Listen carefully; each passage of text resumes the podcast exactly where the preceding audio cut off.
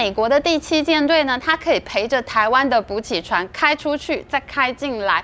那这样呢，中共就很难去打我们的船，因为它有可能会打到美国船。感谢金主爸爸、钻石妈妈，谢谢你们。好了好了，大家不要再敲碗了，我们的会员制上线了，现在就加入会员，记得在网站上加入，避免被抽苹果税哦。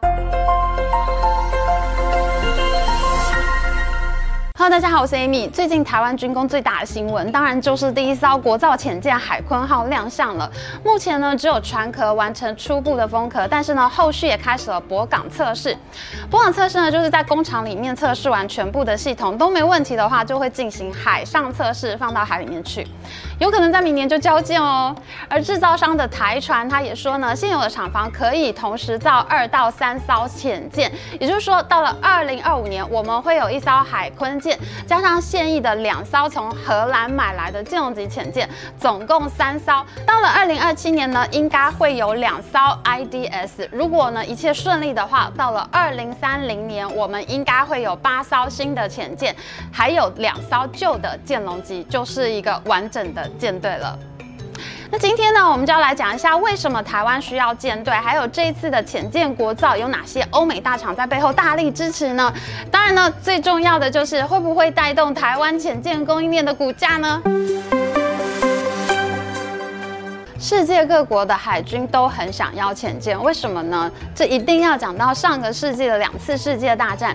第一次世界大战的时候呢，德国利用自己建造的 U 型潜艇，也就是 U-boat，他们呢运用的出神入化，对英美法的海军都造成了很大的损失，损失大到了一次大战之后，在凡尔赛条约里面还特别规定了德国不能继续制造潜舰。这边讲一下哈，排水量五百公吨以下就是潜艇，超过了呢就是潜舰，大的是舰，小的是艇。那潜艇藏在深水区伏击的时候，几乎没有声音，很难被察觉。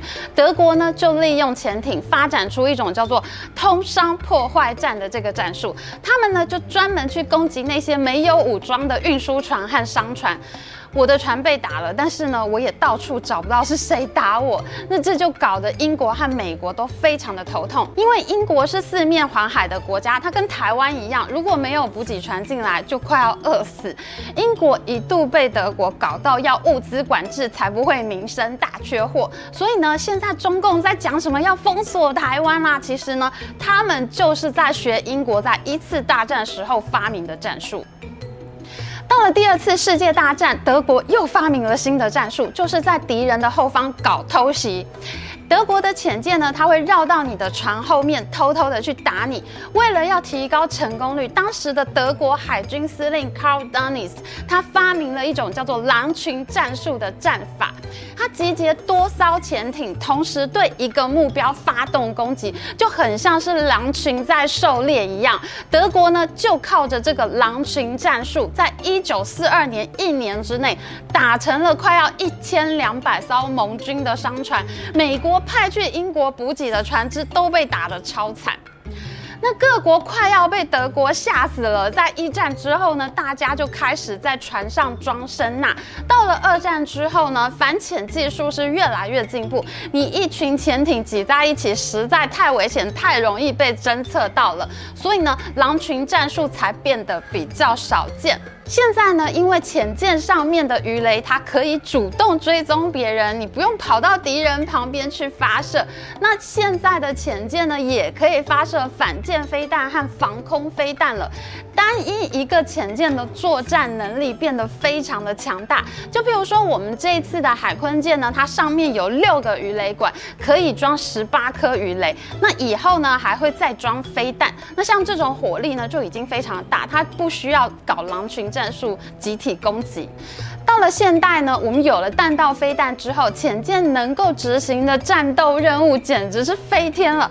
在二零零三年的伊拉克战争当中，英国和美国的核动力潜舰呢，就奉命发射战斧巡弋飞弹，去摧毁伊拉克在岸上的防御设施，在海底都能攻击陆地了呢。在冷战期间呢，因为真的太紧张了，一触即发，所以呢，大国的核子潜舰呢，它就装着核弹头，在世界各地的海洋中巡逻。这些核潜舰呢，就是 stand by 在那边，一接到命令，它就要随时对敌人发射核弹的。所以呢，电影演的都是真的。现在这些攻击型潜舰的任务呢，还是差不多的，他们还是在海洋中巡逻，因为呢，他们就是战略进攻时的一大利器。让我们回到一个基础的问题：为什么台湾需要潜舰呢？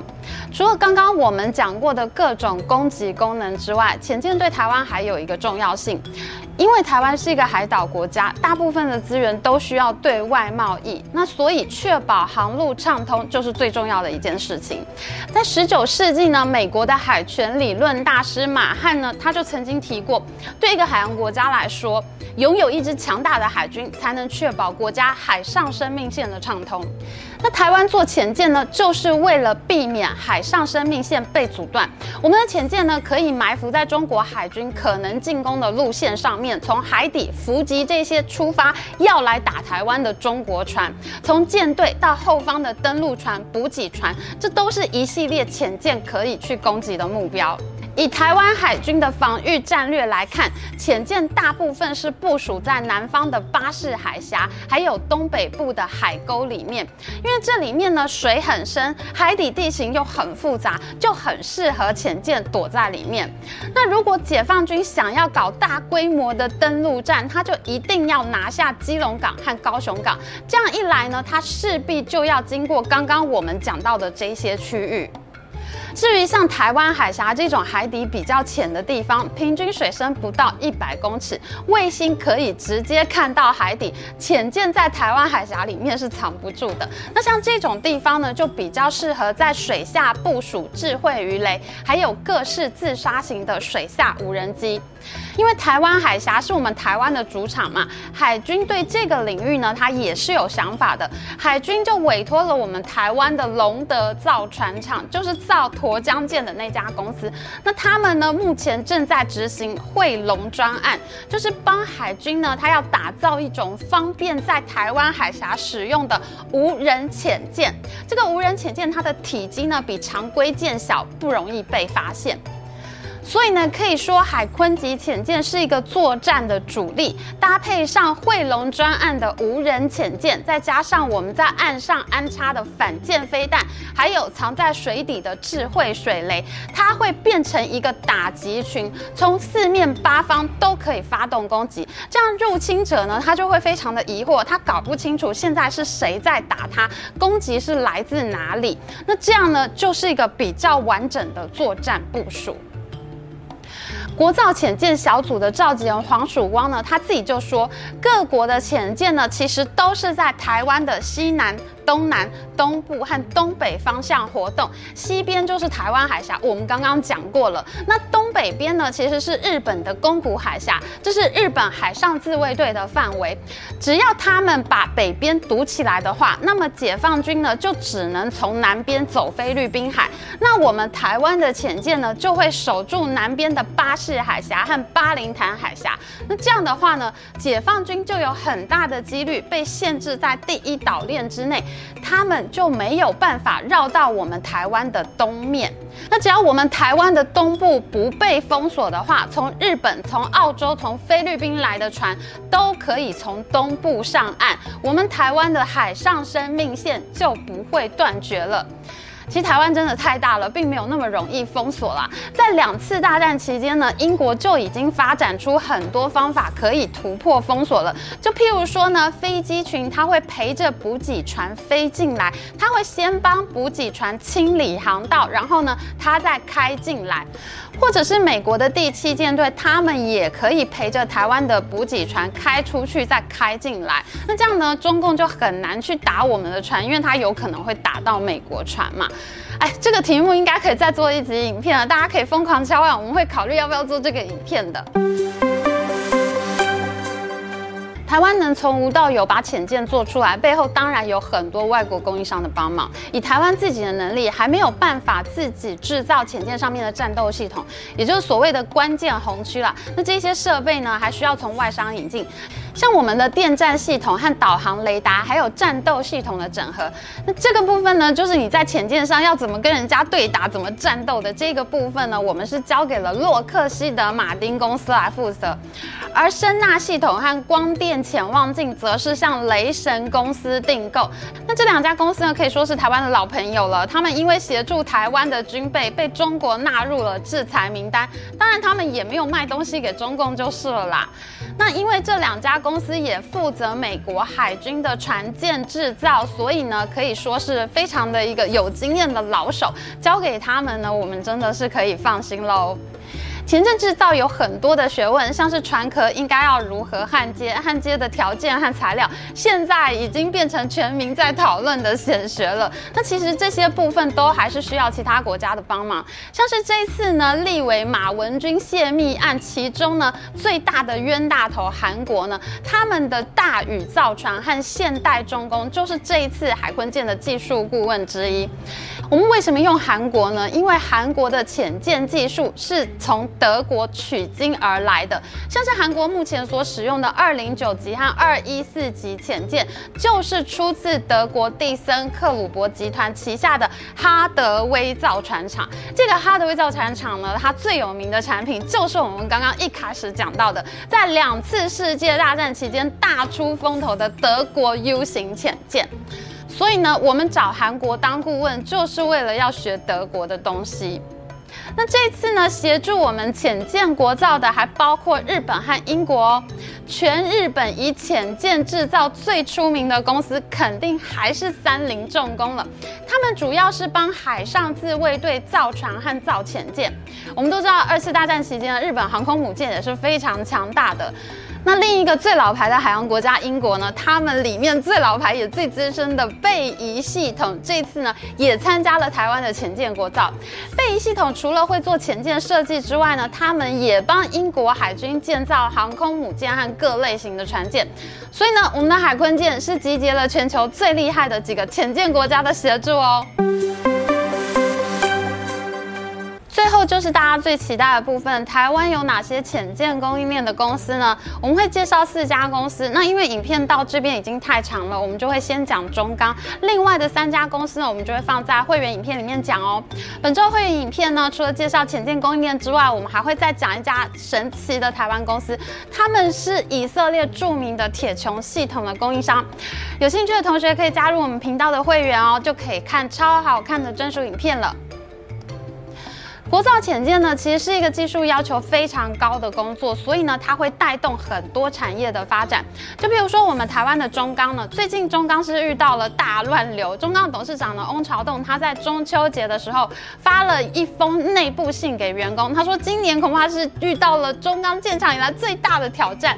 因为今年我们都知道这个全球的需求很差嘛，就连台积电都被砍单了。那钢铁业呢，尤其是遇到中国的房地产危机，哎，中国自己的钢铁厂都非常的惨。那所以台湾的中钢也很惨，股价呢现在是到了二十四块上下。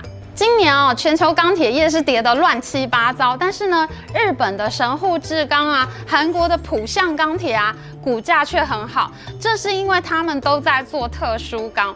我们中钢的问题啊，就是它要负担台湾的这个钢铁需求，它不能只做特殊钢，它还要做很多一般的钢铁产品，像是钢板啊、钢筋啊这些，它不能只做什么无人机啊、航太钢铁啊这些东西。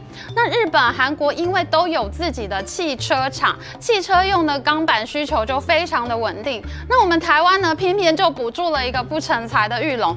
玉龙没有起来，真的是对很多产业都有影响。那所以呢，中钢就很尴尬，它处在一个不上不下的位置，景气对它的影响呢就变得很严重。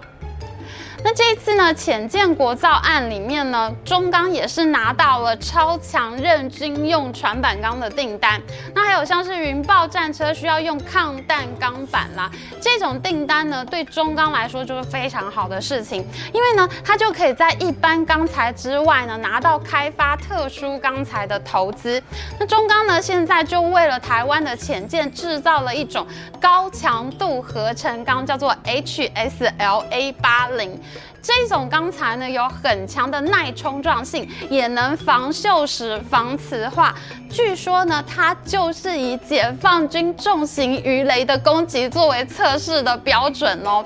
它在水下九百公尺都不会因为水压太大而断裂。所以呢，这个订单对台湾来说是国防需求，但是对中钢来说，它也能开发一款特殊钢，像这个 HSLA 八零呢，它因为在加工焊接上面是相对容易的，所以呢，像是离岸风电的水下机装啊，还有海底电缆的外壳啊，都是用了这种钢材。而且呢，事实上有一些车厂呢，他们看到这种合成钢的威力之后呢，竟然把它用在汽车上面耶！而且呢，他卖车子的时候就号称说它是用浅见同级的钢材，那这就是这一类产品可以去运用的地方哦。那我们知道中钢其实是存股族大爱的一个股票嘛，它前年还发到三块一的股利，殖利率高达百分之九点九。通常呢，中钢是发三到四块钱的股利，那殖利率大概是在百分之四上下。那现在呢，因为它遇到这个全球市场不景气嘛，现在股价真的是跌到一个算是低的这个水准了。所以如果你是这个喜欢存股的存股族，那你想要买股票吃股息的话，你现在去买的话，成本。其实就是相对低了嘛，那大家好像就可以研究一下啦，看看现在是不是一个入手中钢的好时机喽。好，那另外的三家公司呢，我们就放到会员影片里面继续讲喽。大家如果有兴趣的话，可以加入会员看好看的专属影片喽。台湾想要潜舰已经很长时间了，之前我们做过一集，差点要去买俄罗斯基洛级潜舰的影片。剑龙级呢，也是我们千辛万苦买下来的，现在呢都已经慢慢变老了。那这次国造潜舰亮相，真的是恭喜台湾喽！喜欢我们影片，请记得帮我们按赞，还有记得按订阅频道，再开启小铃铛。我们下次再见哦，拜拜。